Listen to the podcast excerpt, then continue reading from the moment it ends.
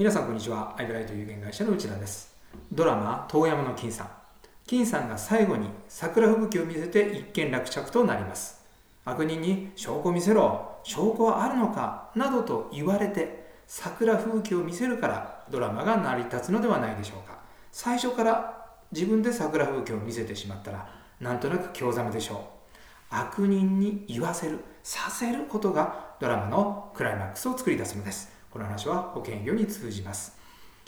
医療保険はテレビ CM やネット広告の影響もあってある程度売れるけれど死亡保障が売れない。こんな悩みを抱えていませんか？一方で以前インタビューしたトップセールスは医療保険と一緒に必ず死亡保障を売ります。コツは何か？遠山の金さんと同じでさせるがコツです。普通は有利でお得な医療保険を提案してその後に死亡保障も見直しませんか？と投げかけるでしょう。一方そのトップセールスは最初から医療保険を語りません。語るのは日本の医療制度です。日本の医療制度は現在どうなっているのか。そして過去はどうだったか。さらに未来はどう変わるのか。売りたい保険をうまく語るのではなくお客様が正しい選択ができるように判断基準を伝えるのです。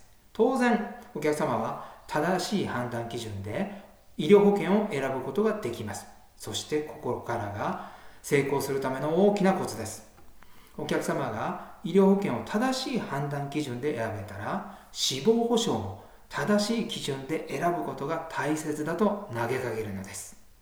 死亡保障ももちろん正しい基準がありこれを知ってるか知っていないかで大きな差が出るんですよ。こんな感じで投げかけるのです。この言葉を聞いたほとんどのお客様は死亡保障の判断基準を教えてほしいとか場合によっては自分の既契約の証券を持ってきてチェックしてほしいというそうです。